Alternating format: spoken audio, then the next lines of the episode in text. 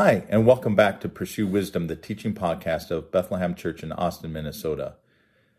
I'm Paul Steele. I'm the pastor here at Bethlehem Church, and we believe that the church's one mission is to make disciples. That's the task that Jesus gave to his church, to his followers, is to make disciples.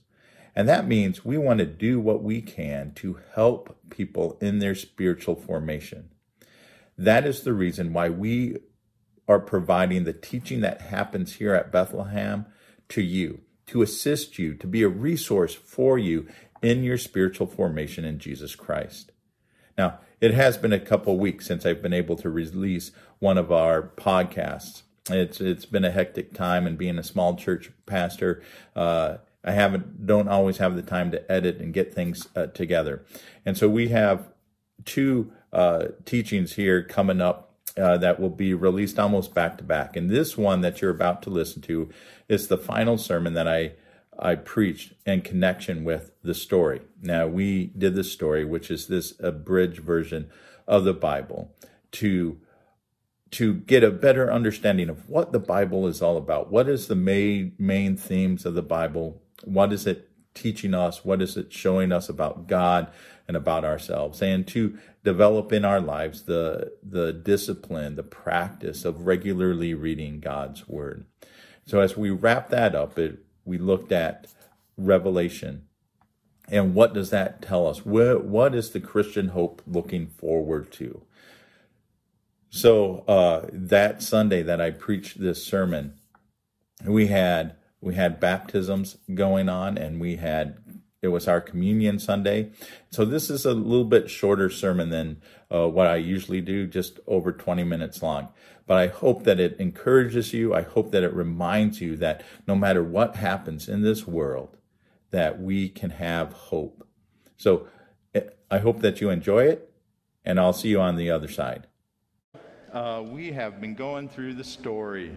And the story is this abridged version of the Bible that we've used for two reasons. And the first reason is that we've wanted to understand what the story of the Bible is all about. You know, what is the Bible telling us about who God is, His character, His purposes, His ways?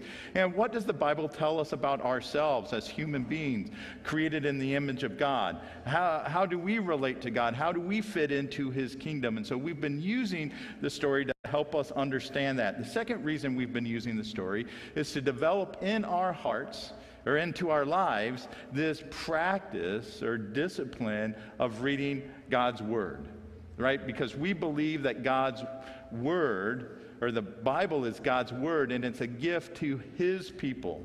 And for us to be good stewards of that gift, we have to read it, we have to study it, we have to discuss it within groups. You know, because re- remember, the Bible was primarily written to be read out loud in groups in a public setting, setting and talked about and taught. And so so we need to have that public discussion with one another and then to apply it to our lives. That's how we are good stewards of this gift of the Bible. And so we have made it all the way through the story, chapter 20, 31. Chapter 31, the end of time. And so when we talk about ending, we know that often the end is not the end, right? The end is not the end. The end is a start of a brand new thing. So, here in a, in a couple of weeks, a few weeks, we'll have some people graduating from high school.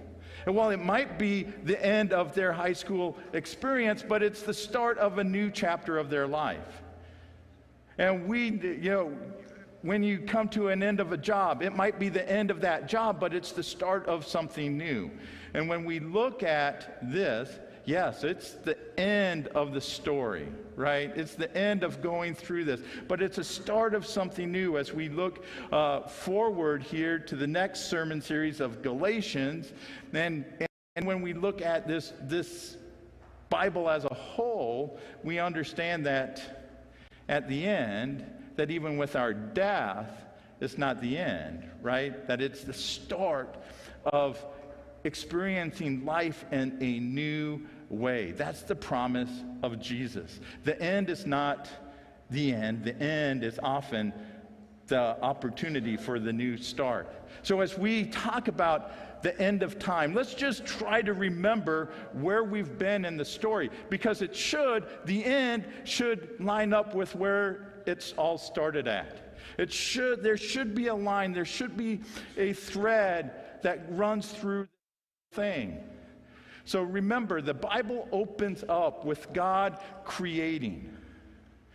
Right? In the beginning, God created the heavens and the earth. God is creating, He's cre- creating a good creation.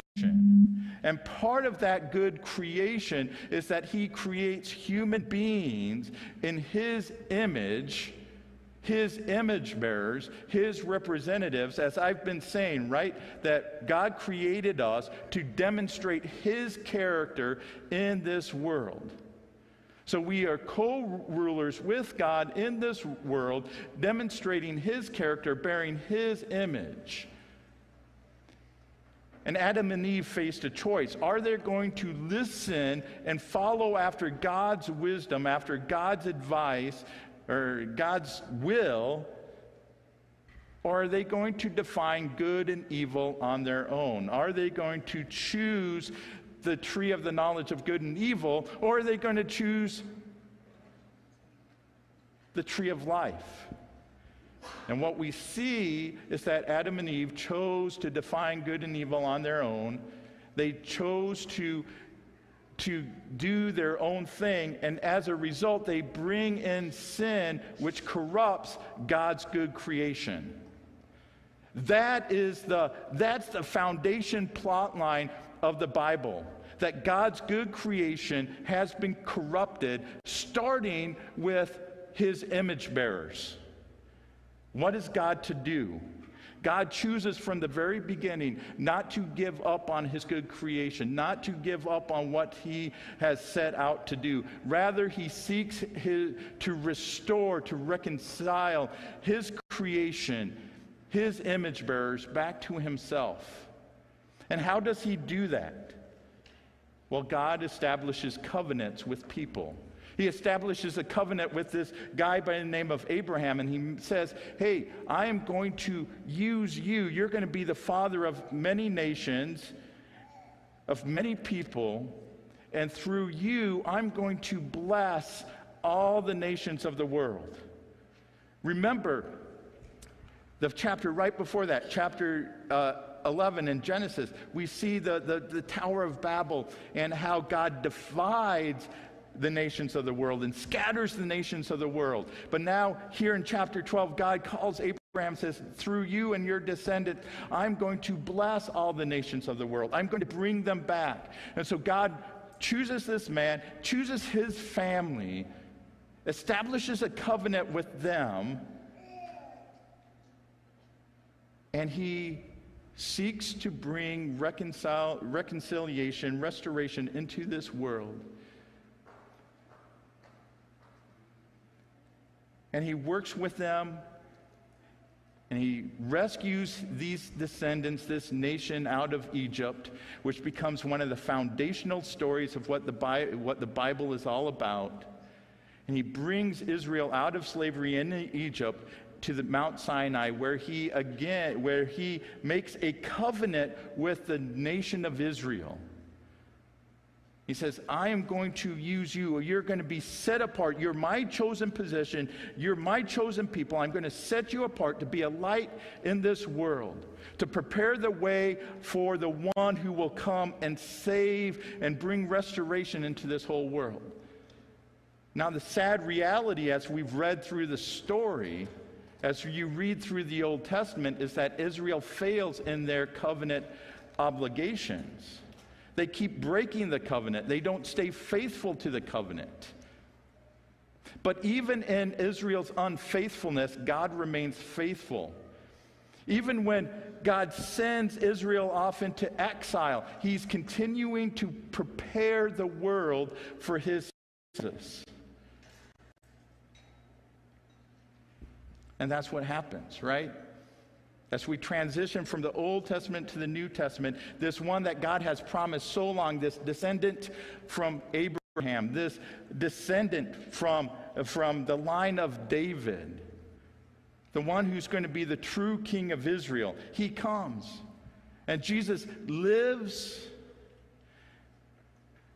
and he announces the coming of the kingdom. What is the basis of all of Jesus' message? It can be summed up in this Repent, for the kingdom of God is near.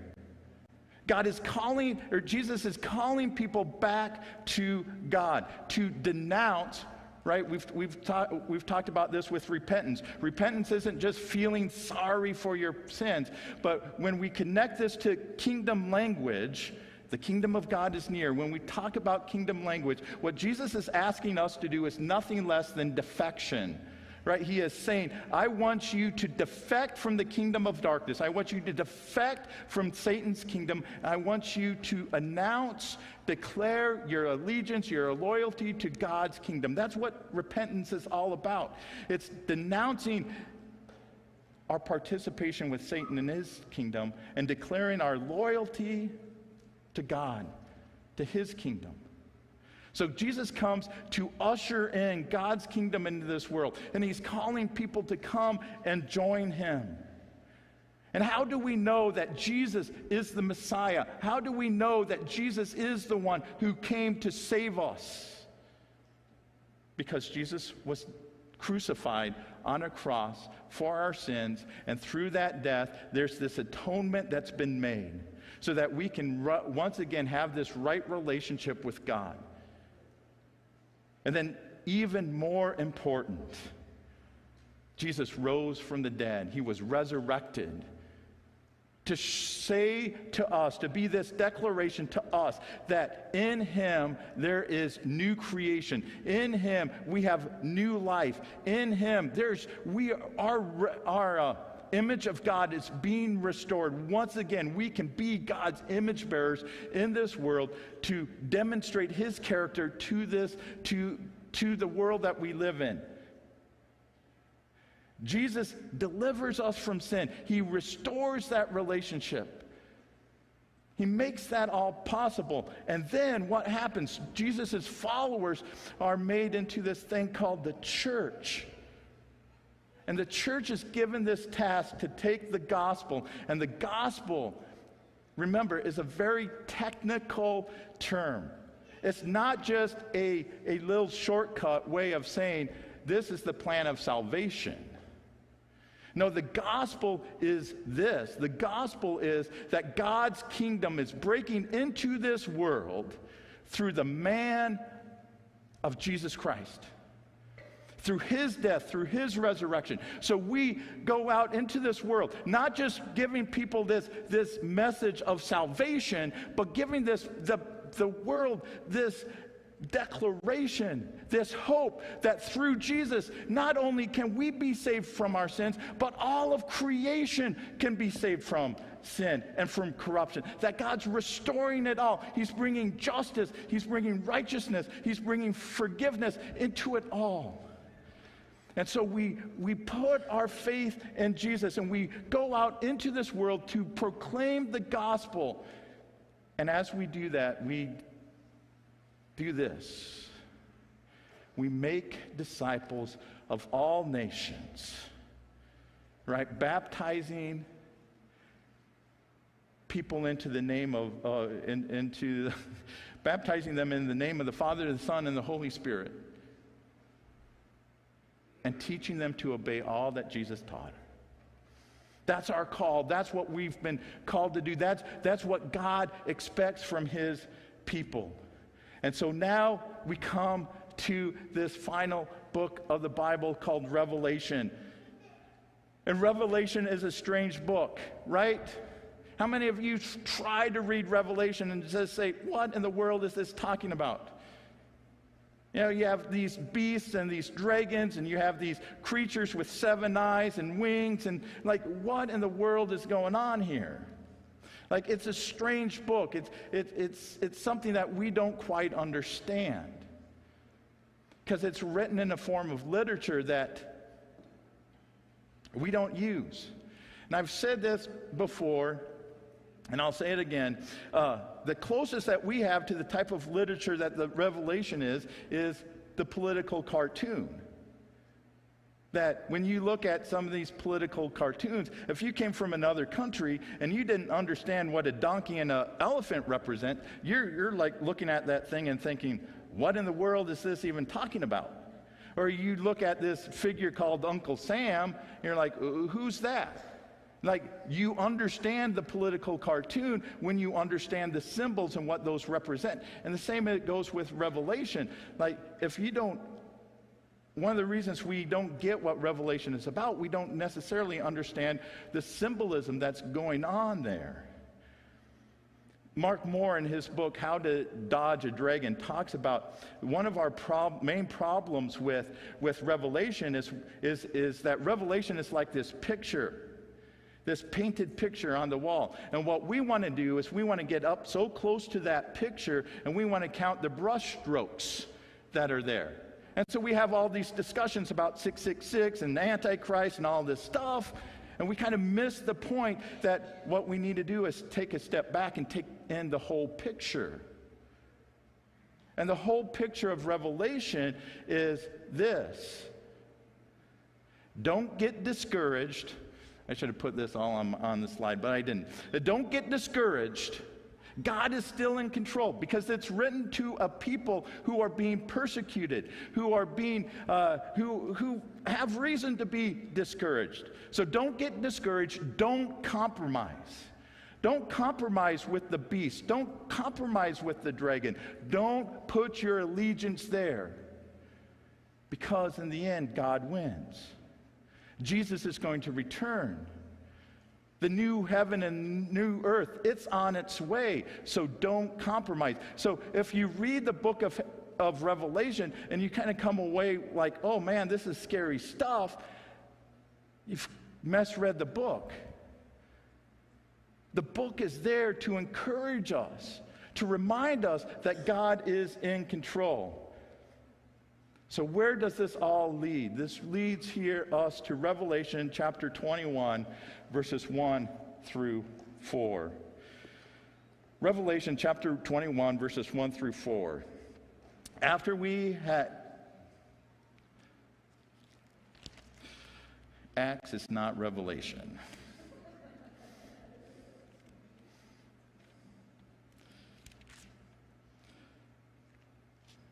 There we go. And I saw an angel coming down out of heaven, having the key to the abyss and holding in his hand 21. 20 is not 21, 21.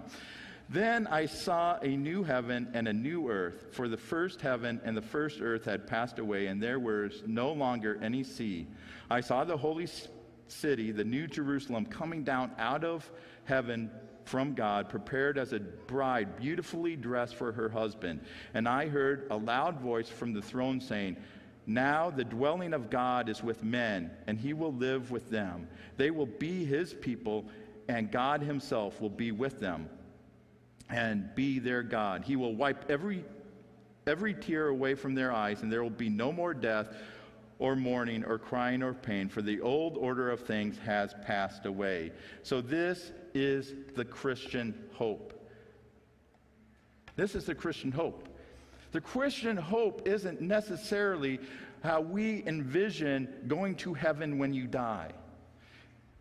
As N.T. Wright says, it's the, what the resurrection is about isn't life after death, it's life after life after death. This is the Christian hope. This is what we're looking forward to. It's that God recreates heaven, or restores heaven and earth. Heaven comes down and God joins his people. It's the restoration of what Eden was all about. That his people would spend time with him that He would be there among us. That's what we're looking forward to. It's this restoration of the things the way God originally intended. And God will dwell with his people. God hasn't been able to dwell with us. He's made covenants with us. He's given us the law. He's, he's created the, the tabernacle and the temple, these little spaces where, we, where people could go and, and encounter him. After Jesus, after Jesus, what happens? He gives us the Holy Spirit so that we can encounter God that he can guide us in some way. After this, after Jesus returns, there's this hope, there's this, this thing that we're looking forward to where we get to dwell with God. God dwells with us. And it's a place where there's no more death, no more mourning, no more pain. We are with God, God is with us. It's the way life was meant to be lived.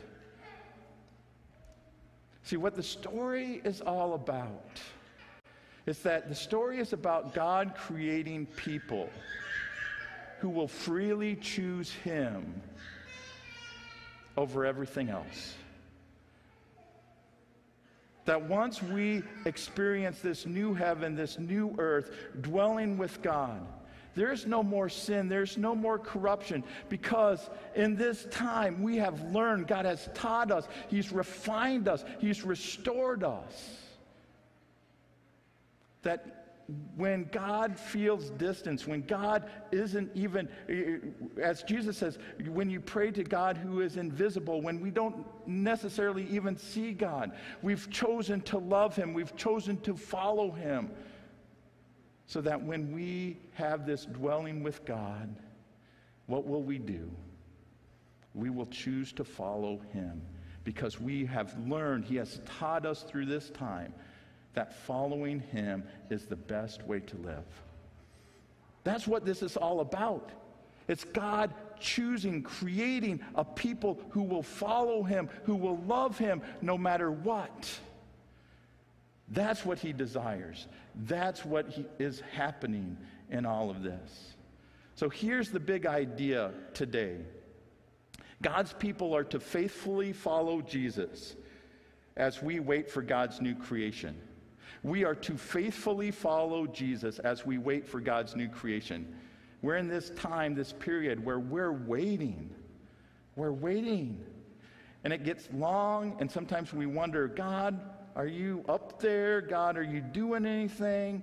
When's all this going to happen? When is righteousness? When is justice going to be done? When are you going to make things right? But the book of Revelation tells us hang in there. Don't compromise. Don't sell out.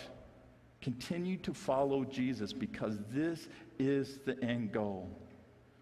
This is the end goal that we that God will dwell with his people and we will experience life the way it was meant to be lived. And I don't know about you, but that makes me excited. That makes me come alive. That makes me look so much forward to what God is doing. That even in the midst of seeing things kind of crumble around us, like, no, there's every reason to have hope because God is still on his throne and God's still moving history to this point.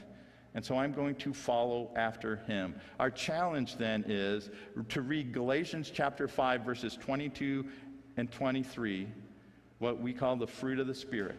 Because how do we faithfully follow after Jesus? By being guided by the Spirit. And when we're guided by the Spirit, we become people who love who live with joy, who are, pe- who are peaceful, who, who are peacemakers, right? Who are kind, good, you know, all, the, all that list. That's what we need. We need to be guided by the Spirit so we can be the people that God wants us to be. So remember, the Bible is one unified story, and it points to Jesus. It points to Jesus.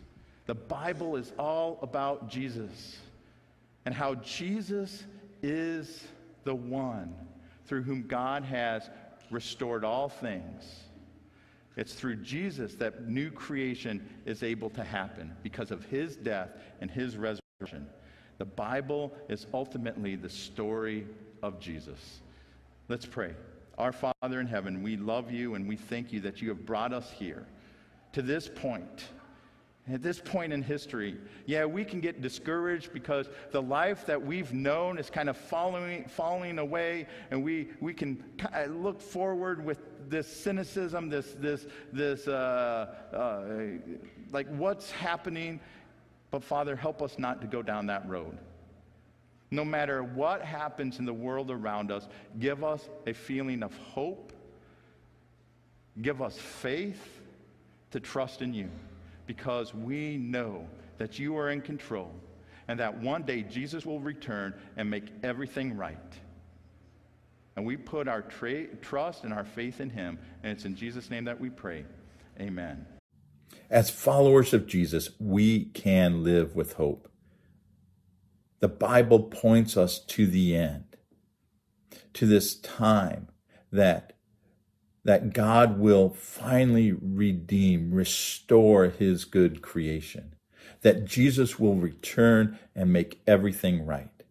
That means no matter what happens around us, no matter what evil may come our way, we approach it with hope and with joy and with confidence because we know that God is in control, that God is orchestrating events in this world through history for this end of new creation of the heavens and of the earth.